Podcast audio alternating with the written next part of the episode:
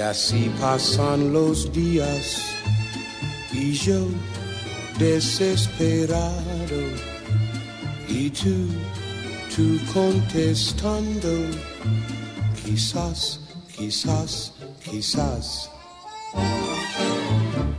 Estás perdiendo el tiempo pensando. 野魔养成手册。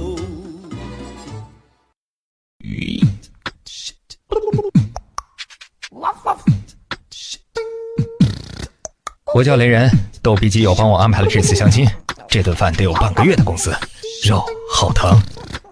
一眼就看出你不是富二代，相亲还真没个靠谱的。来，干杯！陪我喝酒，就给你讲我的故事。我可是个模特哟。啊！三年前，一个星探找我拍平面广告，我入了模特这一行。每个女孩都有模特梦。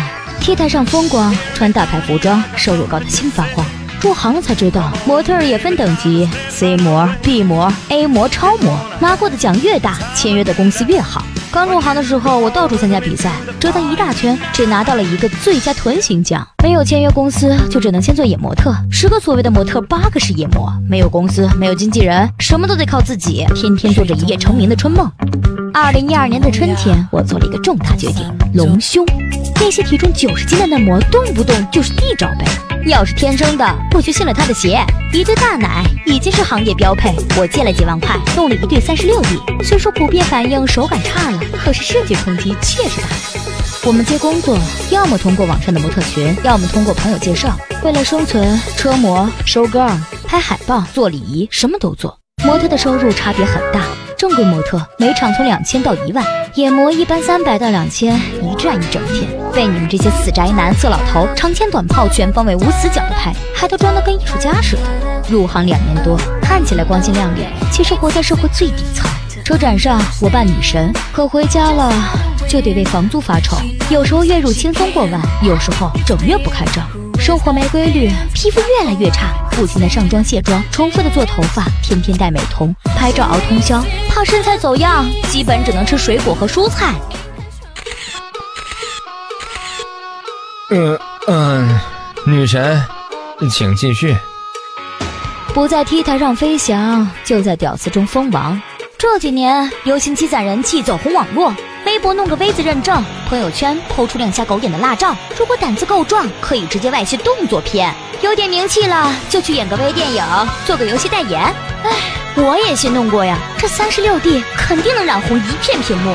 可我爸会上网，我有点担心他受不了。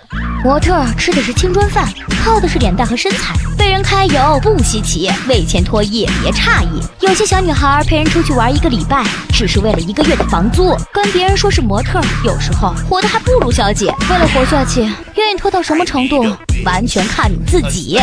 二零一三年，一个海天盛宴弄臭了整个模特行业。那些外围女，猫步都不会走，就敢说自己是模特，双腿劈得开，就以为可以征战天下。现在土豪天天骚扰我，包养啊包养啊，包养你妹呀！我爸打电话总问我去过三亚没，他肯定又上网学了新知识。我的前任是个男模，后来他跟一个嫩模跑了。再后来听说有个开跑车的阿姨，天天接他下班，跟模特谈恋爱都感觉不会再爱了，贵圈很乱。太感人了！喂，哪里有感人的戏份呀？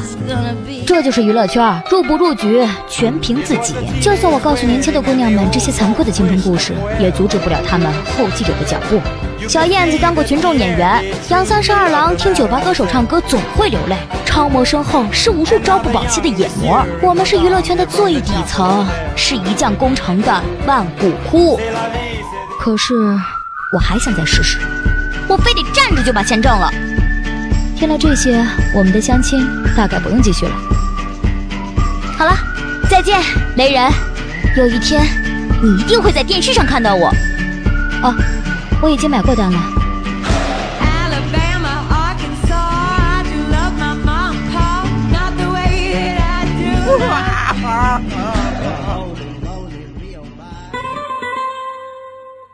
我要说。我不能说，但还是要说，我就不认为现在的年轻人难理解。关键是你想不想去理解他们？我们不过是一群俗人，只是饮食男女，不能这么说呀。年轻人很有前途的年轻人呢。哎，同志啊，哎，今晚有什么精彩的？我现在不能告诉你，不过可以透露一点，节目相当粗俗，哎，哥们就喜欢俗的，好，那就行。